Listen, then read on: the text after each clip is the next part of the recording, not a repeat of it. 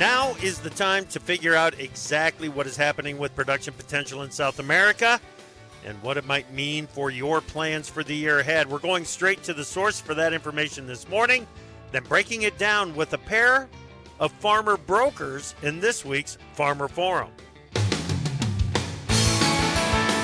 Live from the foreboding ascent to the summit of Hump Day via Farm Journal broadcast, this is Agri Talk.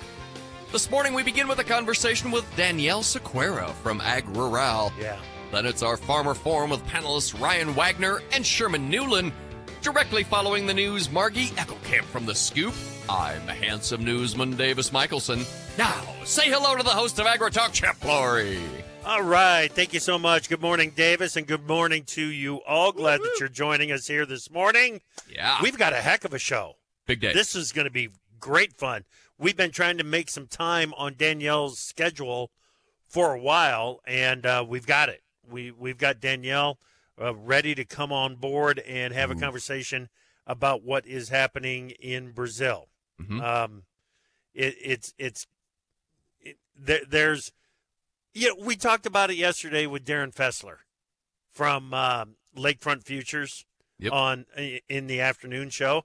Yeah, he expressed some frustration over it's difficult to know what to believe when we talk about what is happening in Brazil. Well, we'll get to the bottom line of that with Danielle. So, That's terrific. yes, I'm really looking forward to today's show, Mhm. but I am also very much looking forward to tomorrow morning's show. Oh, It's a- really? Yes, Tell us about it. it is a project that we've been working on for a while, and it is um, um, it's it's exciting. It, it, that's the bottom line. We have and are extending invitations to all the presidential candidates, and the first to take us up on the invitation to come on and have a free flowing conversation about agriculture in a segment. Okay, 10 or ten or eleven minutes. Uh, but the first to take us up on that offer is Florida Governor and presidential candidate Ron DeSantis. Well, looky will be- there. there you go. He will be joining us tomorrow morning, so stay tuned for that. Um, uh, uh, we eh, all the all the candidates, by the way, are going to get the same questions. It's not like we're picking and choosing uh, Right. and cherry picking strong points or this or that. We've got a set of questions that we're going to stick with and and run through it. So Well, and these Uh, folks have a, an incredibly busy schedule. They're Yeah. difficult to get a hold of to even find that magic phone number. We are making every effort to get them all so that we can present them uh, to you. fantastic, fantastic.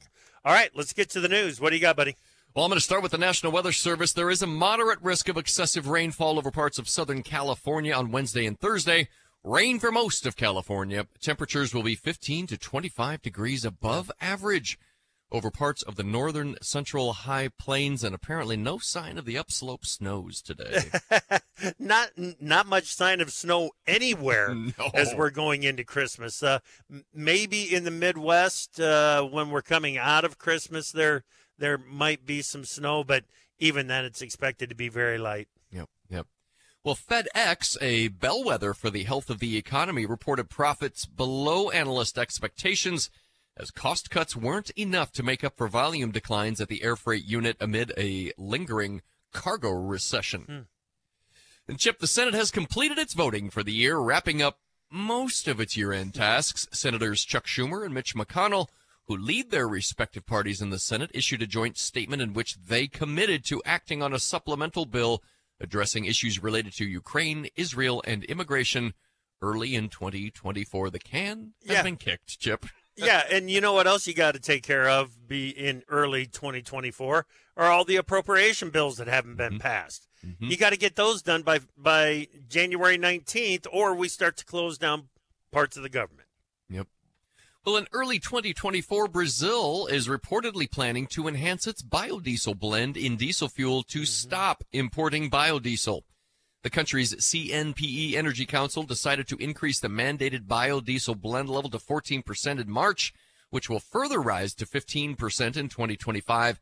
Chip, that's up from the current 12%. Uh, the, the headline here is Brazil to stop importing biodiesel.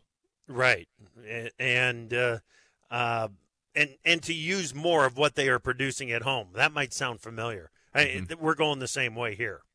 Well, and quickly here, Brazil has overtaken the U.S. in November yeah. to become uh, China's biggest corn supplier yeah. this year. Railroads and their shipping partners are urgently requesting the swift reopening of several bridges along the U.S. Mexico border that have been recently closed by American immigration authorities. These closures were implemented as a response to a significant increase in illegal migration. Chip, uh, from what I'm seeing, they're they're building up on the uh, Mexico side of the border yeah. again. Yeah, they absolutely are. We're dealing with an an an open border, except for these these bridges where we are actually conducting commerce between right. the two countries. It's crazy. Well, Chip, the U.S. population is experiencing a gradual recovery from the pandemic's impact with a growth rate of 0.5% reported this year, according to Census Bureau estimates released yesterday. The growth brings the total population in the U.S. to 334.9 million people, reflecting an increase of 1.6 million people over the past year. In a reversal from past decades, more college graduates and professionals are moving out of California than coming into it to escape the higher taxes and cost of living. It's cutting into tax revenues that are hurting state and local governments. And finally, Ukraine is facing a concerning situation where its frontline troops are aging and efforts to rebuild its military forces are being hampered by corruption and fear. Chip. All right. Thank you very much, Davis. Let's bring in Margie Eckelkamp, editor of The Scoop. Good morning, Margie. Good morning, Chip. All right. So, what should farmers be talking with their ag retailers about at this time of the year? You know, we are wrapping up 2023, right? And we're mm-hmm. kind of sprinting into this in between zone of holiday weeks next week and the end of the mm-hmm. year. And just this week, we put out our last episode of the Scoop podcast for 2023. And really, the last two episodes have highlighted agronomy, uh, technical agronomy advisors from Winfield United, and they're sharing how really to think about what's coming next year look mm-hmm. back at what you experienced this past year sure. specifically for with weed pressures yeah. if you had significant weed pressure or a specific weed species that really threw you in a bind in 2023 have a plan for how you're going to handle that yeah. in 2024 additionally they shared some curveballs you know perhaps uh, the phrase that was used was zombie weeds of weeds that they thought they could kill but they came back to life or didn't yeah. quite die. And that's really due to these dry conditions that were pretty widespread that we experienced, which can affect herbicide efficacy. So make a plan for next year, review what you experienced last year, and think about some of those environmental challenges we faced so that we're smoothing that curve here in 2024. Yeah. You know, and on top of that, make that plan because you got to plan for success. Period. End of story. But yep. including mm-hmm. that, including that, what do you do if you get the escapes again? What do you do to recover? Yes. And I think that's why these relationships that you're yeah. building with folks who can help you pull things out of the back pocket when necessary yep. is so valuable.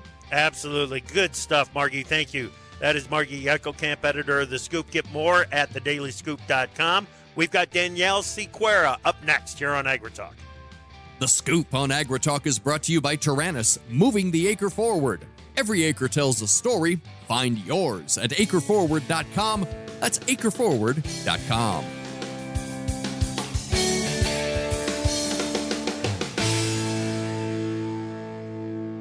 Every acre tells a story, but to hear it, you need the right tools. Taranis Acre Forward Intelligence turns leaf level data into actionable insights. Read your fields from the palm of your hand. Make decisions with more certainty and speed than ever before. And have a more informed discussion with your retailer to preserve your hard earned farm legacy season after season. Every acre tells a story. Find yours at acreforward.com. That's acreforward.com. Leave low yields in the dust and never look back. Rev up your return on investment with Syngenta. Our innovative portfolio of crop protection products outperforms and outyields any deal, giving you higher yield and profit potential at the finish line. Syngenta, where better yield is the better deal. Always read and follow label instructions. Let's face it, nobody likes to compromise. When it comes to your soybean fields, you shouldn't have to choose between powerful weed control and keeping your crops safe from stress and injury. Thankfully, there's Tendovo, a broad spectrum pre emergence herbicide formulated to fight weeds without sacrificing crop safety, delivering a higher potential yield for your fields. Tendovo, raising the pre emergence bar one clean row at a time. Always read and follow label directions. Please check with your local extension service to ensure registration status. Advanced Acre RX from Winfield United is the full season agronomic prescription program that's got farmers talking, providing extra protection through a service warranty, making yields more uniform over time. The Advanced Acre RX program is turning risk into reward. To hear what farmers have to say, visit winfieldunited.com/aarx. Agreement is required and conditions, restrictions, and service fees apply. Percentage goals for the APH crop yield range from 95 to 105% for corn and 95 to 100% for soybeans. Due to factors outside of Winfield United's control, results to be obtained cannot be predicted or guaranteed by Winfield United. Results may vary. What is dedication? My biggest fear in the middle of my addiction was that my kids wouldn't have a father. And I started thinking, you know what? This isn't my story. I definitely had to become a better man to be a better father. It's important to me that my kids are empowered and truly believe that if, if they can think it, they can do it. That's dedication. Visit fatherhood.gov to hear more. Brought to you by the U.S. Department of Health and Human Services and the Ad Council. I'm Tyne Morgan, host of U.S. Farm Report, the only weekend television show that features some of agriculture's biggest names. From custom commentary from John Phipps to the stories of antique iron with Machinery Pete to a list of more than 30 marketing analysts, our weekly program focuses on the topics that matter most to you. We invite you to join us each weekend for U.S. Farm Report, timely, trusted tradition.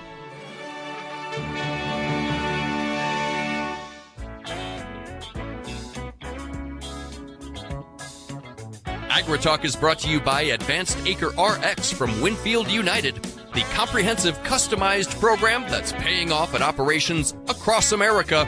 Visit winfieldunited.com slash AARX. Welcome back to AgriTalk. I'm Chip. Davis, let's go south, shall we? Let's do. All right. Uh, to the state of Paraná in southern Brazil, where Danielle Siqueira of Ag Rural is located. Danielle, it's been a while, but welcome back to AgriTalk. It's great to talk with you again. Thank you, Chip. Good morning, and thank you for having me again. It's been a couple years, and it's always a pleasure to be here. Yeah, well, you know, we wait for things to go bad down in Brazil before we get you on the line and try to figure out just how bad things are, Danielle. Yeah, that's the big question right now, even yeah. for us here Brazil, how bad are the things? Because uh, if we consider Mato Grosso, which is our top soybean producing state, uh, mid December is like mid August for Iowa, for example. So we have uh, crop problems. We have had uh, below normal rains and very high temperatures, and the crop is failing in this state specifically. In others too, but this state is the uh, biggest concern for us ra- right now. So we already have lost about 5 million tons uh, from the initial estimates, and uh, the crop is a work in progress. And yes, we probably will see a crop failure this year in Brazil. We still don't know uh, how big will be the failure, right. but failure is in progress. Right. And, and that's what makes it so difficult. Uh, you basically we are looking at at you uh, at at the Pro Farmer Crop Tour time uh, for the development of that bean crop down there in in Brazil. But Danielle, where are these pictures of harvest activity coming from? Because they're sweeping social media like crazy right now. Where are those beans being harvested?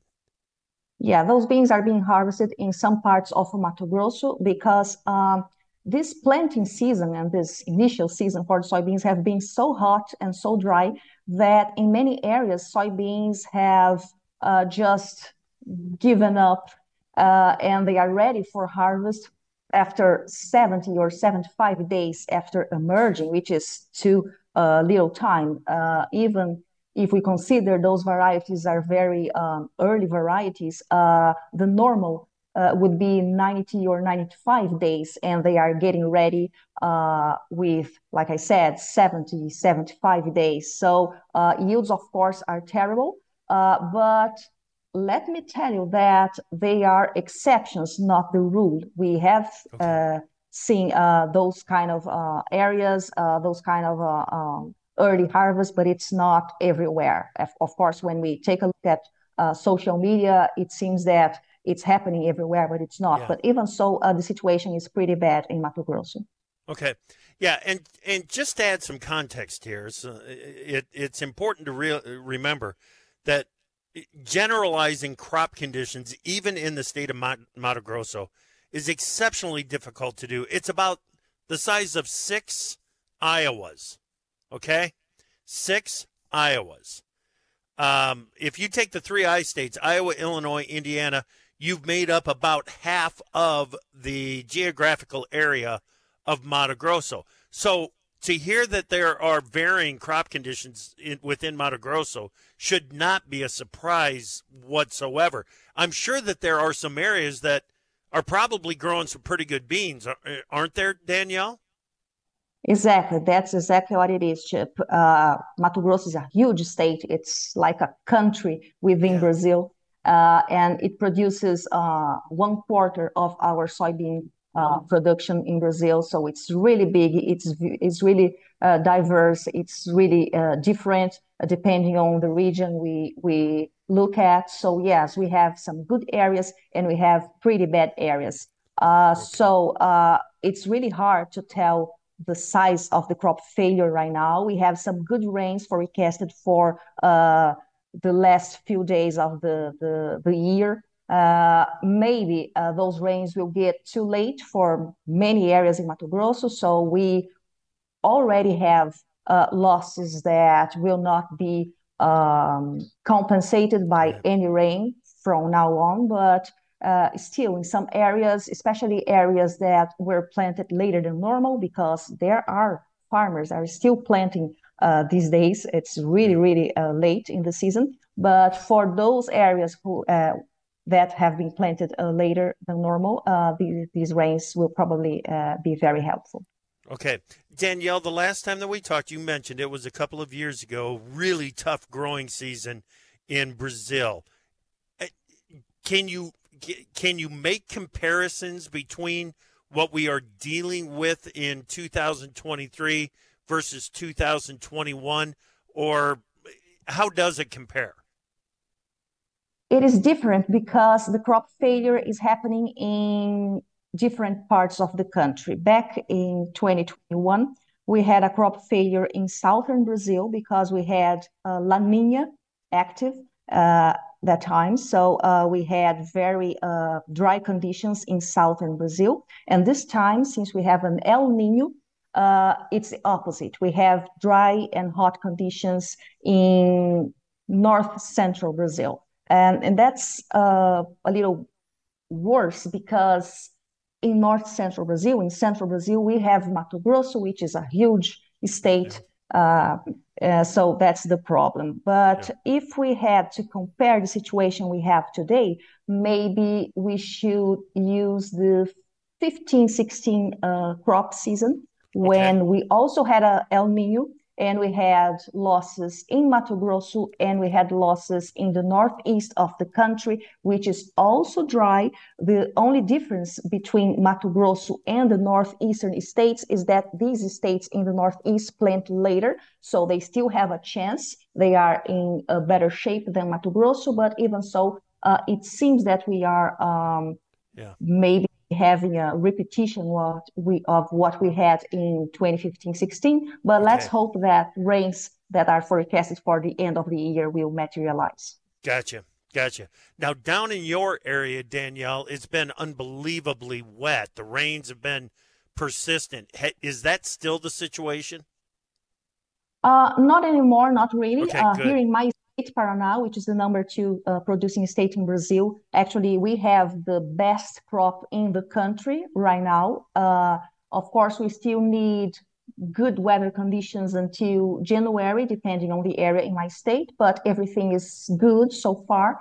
And heading south to Rio Grande do Sul, uh, we had more problems there because it was really, really wet in October and in November. They had a big delay, a big planting delay, but everything is fine now. It's raining less. They have good conditions, but we will know what kind of crop Rio Grande do Sul will have this year only in March, I think, because they were very, very late uh, in the season when they were planting. Wow, got to wait a long time to figure it out down there.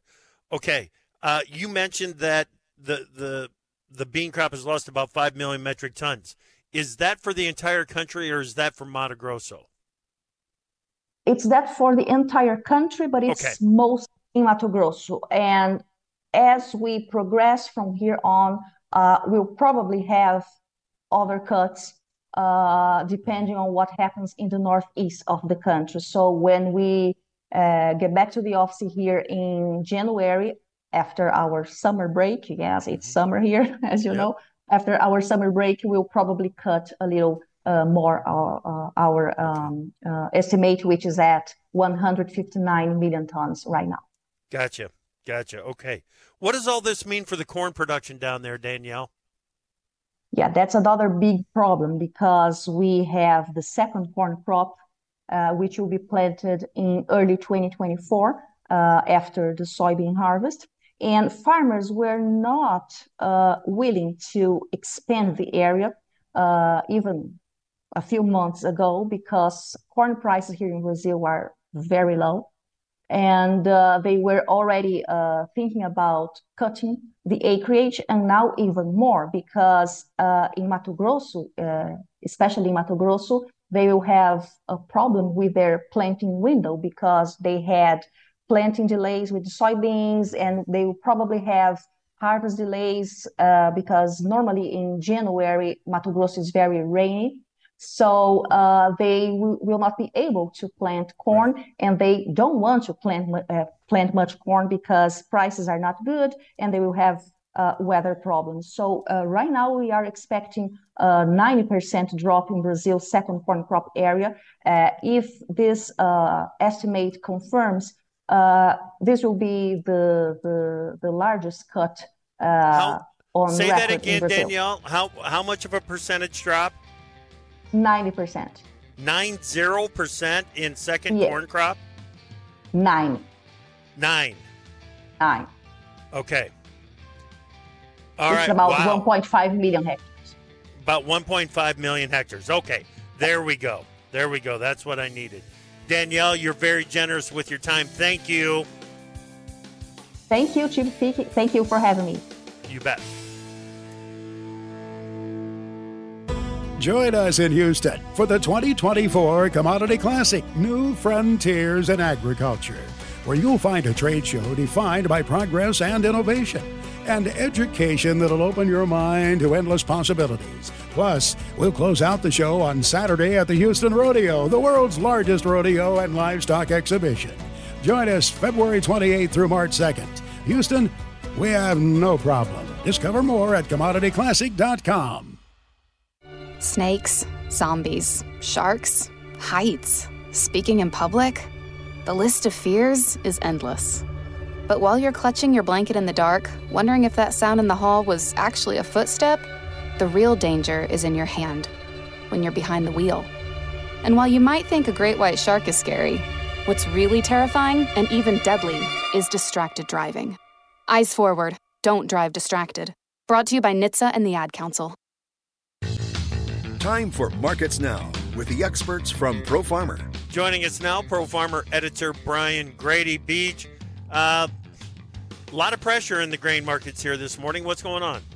Yeah, uh, relatively quiet trade chip, okay. but uh, definitely favoring the downside here at mid morning, and, and, prices just kind of leaking lower, being being led by the uh, wheat market. So, uh, you know, we, have talked about it, but uh, there's some rain chances and snow uh, moving through the central U.S. over the next week or so here, and um, that's putting pressure on both HRW and SRW contracts. And they'll get some needed moisture and, and recharge some of that, you know, everybody knows about the drought situation. Uh, it has improved a little bit, but still lingering out there and, and an issue for the uh, the winter wheat crop. Um, you know that pressure in wheat is weighing on corn, uh, which is relatively directionless, to be honest with you, and, and then soybeans uh, mostly to the downside on pressure from soy meal. Yeah, corn sure seems to be on a path of least resistance right now, and that may not be sharply lower, but it's just a slip into the downside, isn't it?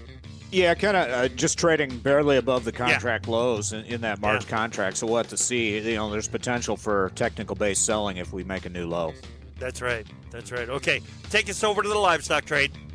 Well, relatively quiet there. Uh, you know, we got a kind of mixed trade in both live cattle and feeder cattle. Uh, mixed meaning that uh, only the front end of the uh, live cattle market and, and, only the far deferred contracts and feeders are trading to the upside. Um, you know, just kind of waiting actually, uh, waiting on cash cattle trade to develop, waiting on Friday afternoon's cattle on feed report, and, and so uh, those things aren't likely to change anytime soon. Hog market is just a little bit to the downside here at mid morning, but relatively quiet price action there as well.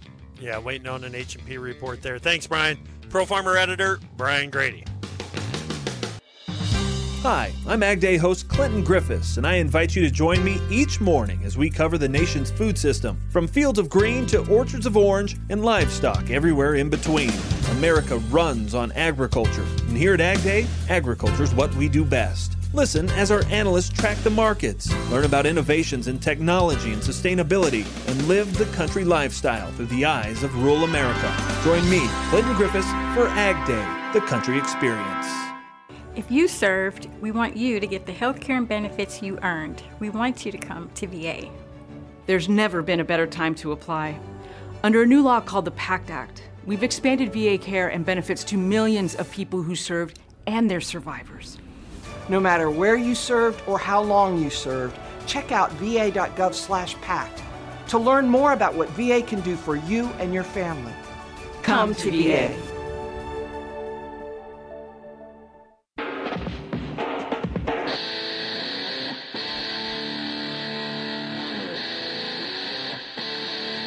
Opinions expressed on AgriTalk do not necessarily reflect the views of Farm Journal Broadcasting, affiliate stations, or sponsors. We've cleared the schedule for you. Give us a call at 855 482 5524 and join the conversation.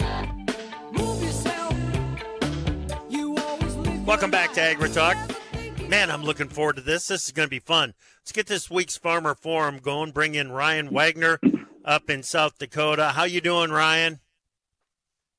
Pretty good, Chip. Thanks good. for having me. You bet. Glad you're here. Um, I hear that you got the legs froze over up there already, huh? Yeah, it's uh, it's it's pretty well been froze over here for the last couple of weeks, but we've been having some real nice weather. It's yeah. I don't think there's a whole lot of ice out there. Sometimes sometimes at this time of year we're looking at a foot or more of ice, and and we're not quite there yet. But there's enough to to hold some fishermen out there. So some guys yeah. are getting out here and there. I think from what, from what, I've seen, I've not been out, but yeah, yep. yep. yeah, I've seen a few pictures. I'll just leave it at that. Yeah, I wonder from I wonder from who. yeah, from who? All right, Ryan, hold on. We're going to get right back to you. Sherman Newland is in Southern Illinois. Joins us now. Hey, Sherman, how's it going? Going, uh, going well, Chip. Going well. Thanks for having Good. me on. Good. I would imagine the ponds are not frozen over down in your part of the woods. no, they're about dry. How about that? Yeah. They're, yeah. They're extremely, extremely dry down here. We have been all summer. We have been all fall. Uh, local weather guys said we're about 10 inches behind normal. So yeah. we're going to have a hard time catching up before next spring. Exactly. You know, when, when you look at the stream flows that are happening up here in Northeast Iowa, uh, looking at the Cedar River in particular, I go over it quite often it, it, there's a, a, a, bridge on the Cedar River there in Waverly, Iowa. I, I, I, try to go over it at least once a week just to, to see what's going on there. And there is not much water flowing down that river right now, and it's a it's a good sized river for Iowa. Um, it it's scary just how little water there is out there. Yeah. How dry is it up your way, Ryan? Yeah, we've had a pretty dry fall. I mean, we we had some snow, rain, ice kind of mix in the middle of October, and then since then it's been it's been very nice weather. You know, near record highs some days, and and haven't had much precip. So so we are, you know, we had a, a fall that was sort of on the dry side, but we we got some really nice rain towards the end of summer. So we're we're in pretty good shape. We're actually, I think we have better subsoil can, uh, moisture going into next spring than we did last spring. Okay. We were awfully dry last year, but uh, we're in pretty good shape right now here. Yeah, yeah. Well, we were dry at the start of last year. We're drier now than what we were a year ago, mm. and and it's going to take a lot of moisture to fix it. How does your situation compare to a year ago, Sherman? Uh, last spring we weren't too bad. I mean, we've just continually gotten drier and drier.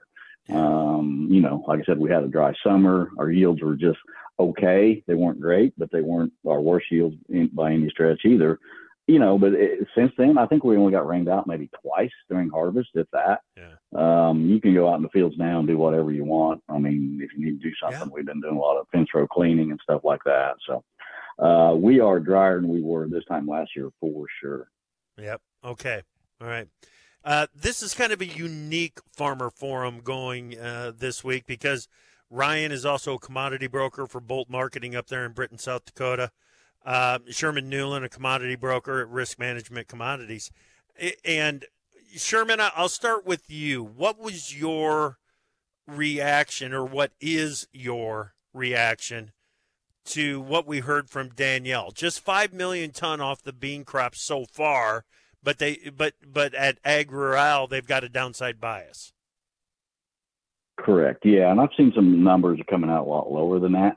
We'll have to see um, you know, the market sure hasn't been reacting a whole lot to it. Uh, you know, here recently we've had a pretty good sell off. Um, and I'm worried that, you know, if we sell off a little bit more, we're going to start breaking some support and maybe get down a little bit lower in that 1270 area.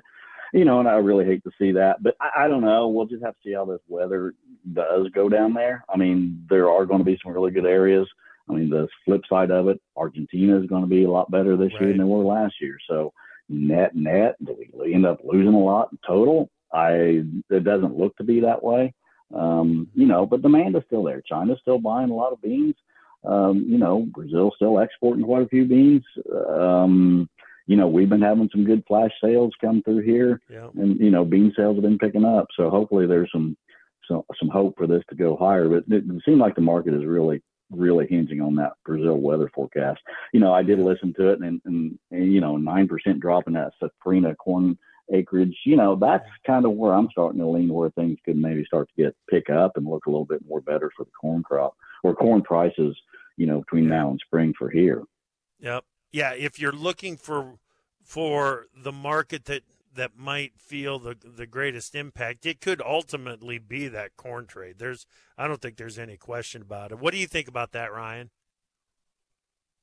Yeah, I kind of agree. I mean, we've got some better weather on tap here this week and, and in the near future for Brazil. It kind of should fix a lot of those dry areas. Um, I, you know, I don't know if it's going to replenish subsoil, but at least allow the crop to hold on for now. And and I mean, the other thing is we've got some awfully awfully high estimates right now, so it's, it's no surprise that they would come down a little bit. Yeah. And I guess the question is just whether they're going to come down enough to give us uh, a sizable rally. You know, with with their increased acreage and you know talking 160 million metric tons or in that ballpark you know just comparing that to where we were at a couple years ago i mean you got another and, and like sherman said you know with with argentina in better shape than they were last year you've got anywhere from 20 to 30 million metric tons more of supply right. down there to, to deal with than we had just two years ago Yep, Ryan. You see, that is the that's the issue right there that I keep coming back to is that even though let, let, let's say that Brazil is 150 million ton. Okay, it's not 159. Mm-hmm. Let's take it all the way down there. The total supply coming out of South America is still going to be more than what it was a year ago, and that just feels like a hurdle that is going to be really tough to clear for this bean market, doesn't it, Ryan?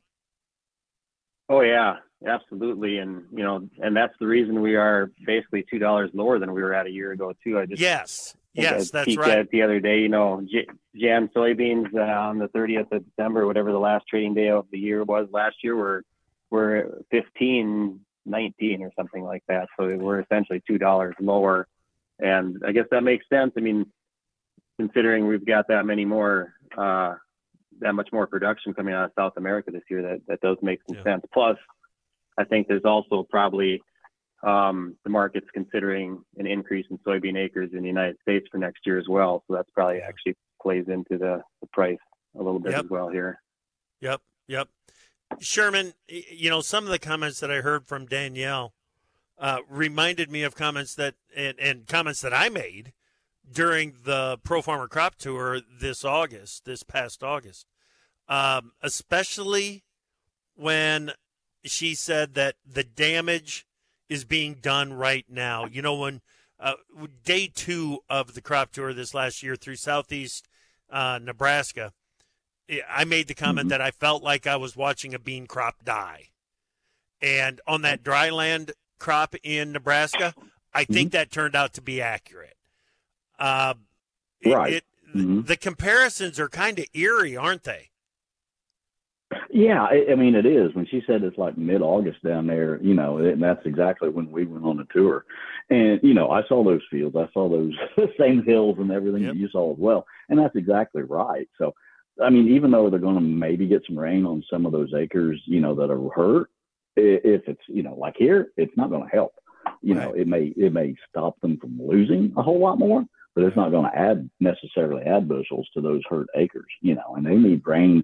What they're supposed to get like three or four inches a week down there, and they're not coming close to that right now. Right, right. You know, Ryan, uh, I can't help but think after what we've gone through in the U.S.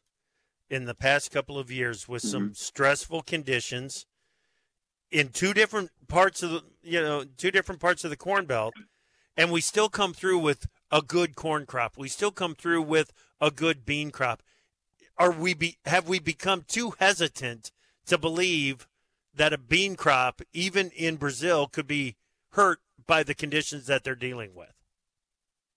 Yeah, I I keep coming back to that too. I think what we've maybe learned the last couple of years, it doesn't quite take as much moisture as we think it does, or what these what it used to to to grow these crops. I mean, just based on rainfall alone, and looking at historical yields, we should have been below where where we're at the last couple of years. Yeah. You know, last two years for sure. With you know, up in our neck of the woods here this last year, we did have a nice finish to the growing season, we we added we had some large soybean seed sizes and and I think corn benefited a lot from that finishing weather too. So I, I mean, maybe I'm I've got a little backyarditis when it comes to that, but um, you, you would just think with how dry we were in the middle of summer in a lot of places in this country that the yield would have ended up a little bit lower than where we're at. But yeah, but yeah I mean, to how that relates to Brazil, I mean, they're basically planting a lot of the same uh, hybrids and, and varieties and have the same seed technology down there as well. So I, I think you can kind of uh, look at it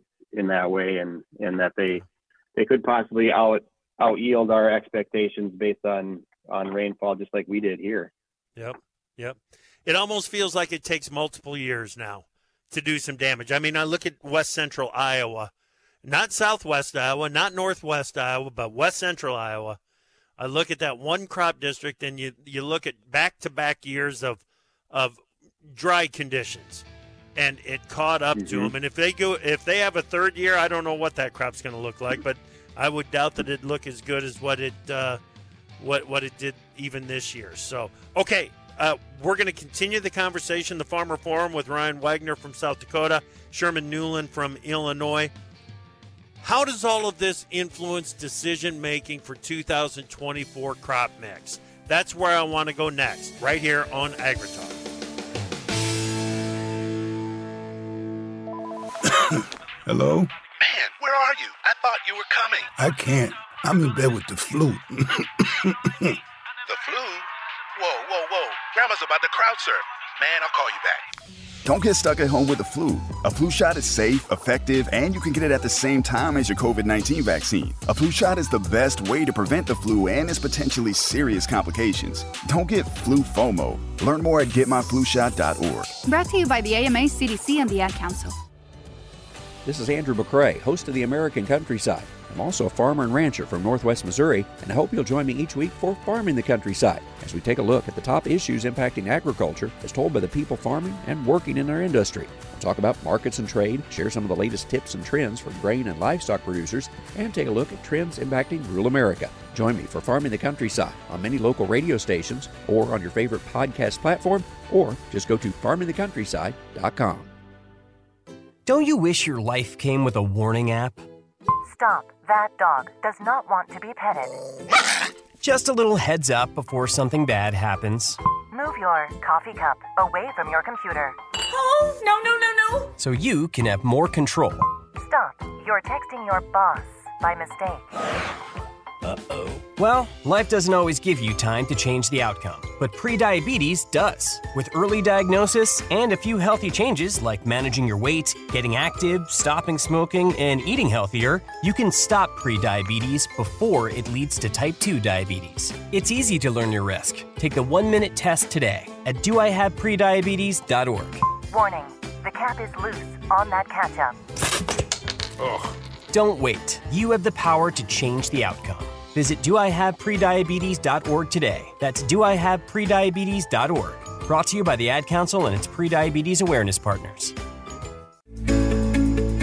Joel Spencer is VP of Customer and Product Innovation at United Animal Health. Joel, what are some of the things that you're working on right now that producers need to know about? Uh, that's a good question. Now, with uh, you know changing health situations in which we're dealing with, production pressures and new demands, going after these interactions of health issues and application of new technologies and management decisions on how to ease some of these health challenges are some of the big pressures which we're working on with customers today. Yeah. So, how do you figure out what to chase, and and then how do you work through it with the customers? So, if we can go and figure out what pathogens are contributing to, say, a clinical outcome that's challenging the system, that's where we got to start. You know, and good diagnostics is the critical piece.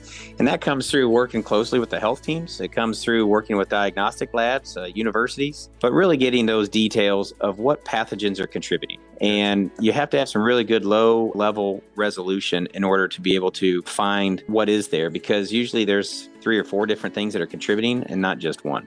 Gotcha. Gotcha. You know, we've covered a lot, but what's the take home you want listeners to remember? You know, there's bacterial challenges and pathogens, uh, viral, protozoa. You know, cocci infection is a, a, big issue in our industry right now. Fungal, environmental interactions, um, they're all contributing. You know, we got to dig into each one of those areas separately, um, but then also look at how they're contributing and building on top of one another to cause the outcome. And then also doing research that's controlled at times when it needs to be, but then also doing quality evaluations and research in the field on with the genetics, the health that the customers have. All right. Yeah, complex is right. Where do we go for more information? Get a hold of me um, on the phone or on email, joel.spencer at unitedanh.com. My cell number will be posted on that email as we go through, and, and uh, we'll go from there. Excellent. That's Joel Spencer, VP of Customer and Product Innovation at United Animal Health.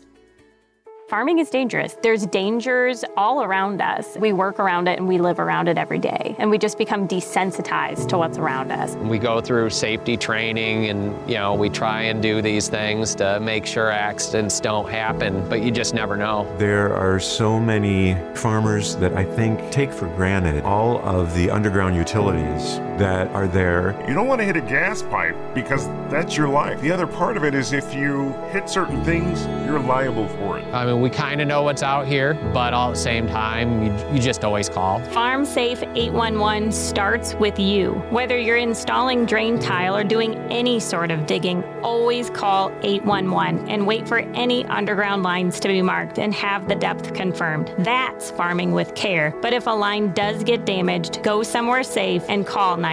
Always keep safety in the back of your mind. Just stay humble. For more information, go to farmsafe811.org. In the morning, you're coffeeed up and you're thinking. In the afternoon, you've calmed down, but you're still thinking. We're here all day. AgriTalk. Welcome back to AgriTalk. We're in the middle of the Farmer Forum with Ryan Wagner from South Dakota, Sherman Newland from Illinois. Ryan, uh, okay, put your farmer hat back on now, guys. When when we're in a situation and we're dealing with so many unknowns, and you've got to make decisions now for what you're going to be doing in 2024, how does all this influence and how do you bring it together to make a decision, Ryan? Well, I mean, this time of year, when you're looking at crop plans for 2020 for the coming year, yeah. you know, you're always dealing with a lot of unknowns. You, you don't you don't know your yield for one. Uh, you know, we do a lot of fall fertilizers, so I, I have a pretty good pretty good estimate on our acres. I, I really Yep. doubt we'll swing many acres this coming year. So, so you got you got that known, you got the unknown of yield, and then and we also have a lot of costs locked in at this point with our Good. feed and fertilizer costs being being done in the fall. So, so I guess what what I try to do is try to narrow down those unknowns as, as quickly as you can, and and a lot of times you can get you know fertilizer and feed discounts by by prepaying. So that is another reason to to get those unknowns locked in ahead of time. But yeah, the big unknown is the yield, and uh, and you just you have no idea what you're going to get for next year. You don't know what the weather is going to be, but you just have to you have to zone in on something. You got to put a guess out there. Use your crop insurance yield. Use use whatever your best guess is going forward for next year based on your subsoil conditions and and what you think the weather is going to be like and whatever. And uh, and then come up with a come up with a gross profit per acre that you can make at, at these prices and and and using a few estimates and, and if that's good enough start selling something if it's not good enough just wait i mean or or i mean that's as So- simple as you can boil it down to but that's kind of the way i do it Okay, so with all of that, which makes a lot of sense, but with all of that, what's what's the winner going into spring of 24? Is it is it soybeans generating that revenue? Is it spring wheat? Is it corn? Uh, right now, corn's the winner um, by by a, a decent margin, but not a, a huge margin over soybeans with spring wheat in third. And uh, most of the reason for that is, is we do have quite a bit lower fertilizer costs this year than we did for the 2023 crop year. Um, and corn, in you know, on our farm in our particular situation, corn has a little advantage over soybeans because we fertilize our soybeans the year prior. So like when when because we know all of our corn acres are going to soybeans, we're putting that fertilizer out there. So we have some expensive fertilizer out there from from last year for this coming year's soybeans, if that makes sense. So Yes. so part of the, yes. that's part of the reason corn has a little bit of an advantage, but but uh, you know, but also um, just the, the the price relationship is, is part of it too. So we're looking at you know I'm looking at my spreadsheet right now uh, about a forty dollar per acre advantage corn over soybeans right now with wheat uh, Gotcha. quite a ways behind both. Gotcha, gotcha. Okay, Sherman, what about you? Yeah, and and I know that you've brought some some other crops into the mix over the the past few years. That I don't know if that complicates your decision making process or makes it simpler. Well, it, it, it kind of helps if when you know, but they never tell you, you know, till probably January or after, you know, if we're going to be able to grow any green beans uh, under irrigation. So I, I won't know till then. Uh, but typically this year we're going to be heavier on beans this coming year than we were last year, just from sheer crop rotation. And something else, I, I didn't plant any wheat this year. I said I Oh. I said the heck with it. I mean, I've planted wheat every year for last 15 years, and prices just aren't there um, for me. Uh, so we, we didn't plant any wheat, and I and I see that around the area. We we do have less wheat acres out there. Um, but uh, I, I mean, we're in that area where we grow some really good uh, soybeans.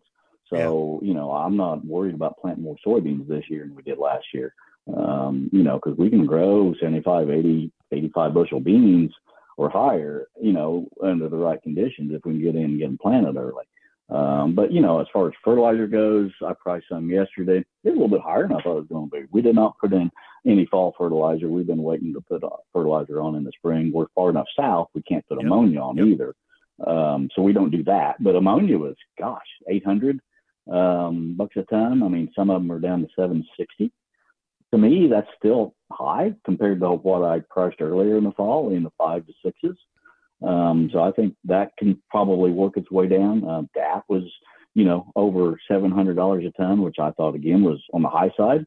Um, so so that does kind of come into the mix. Yes, it's cheaper than last year, but so is grain prices. You know, so is corn prices.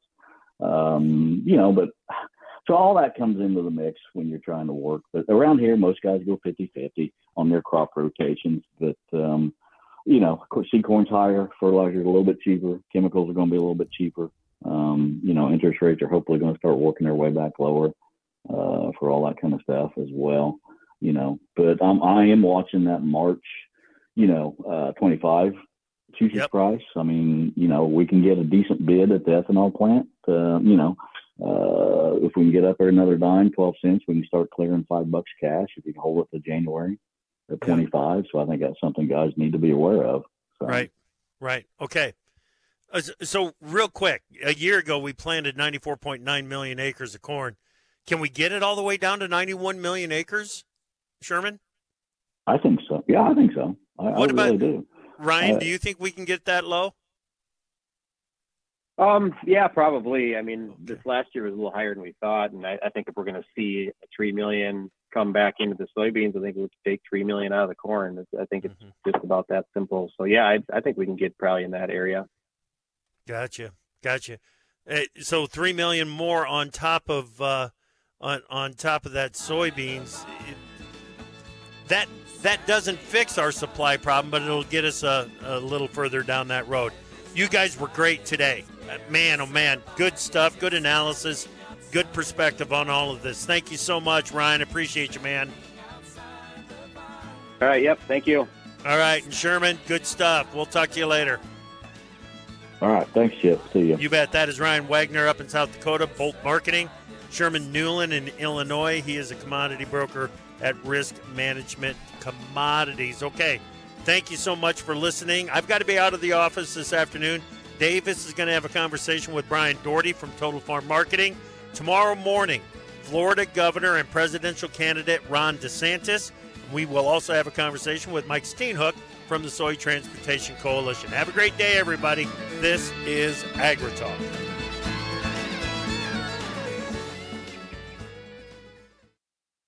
There I was, driving along when I saw the corn laying down in the field, goosenecked again.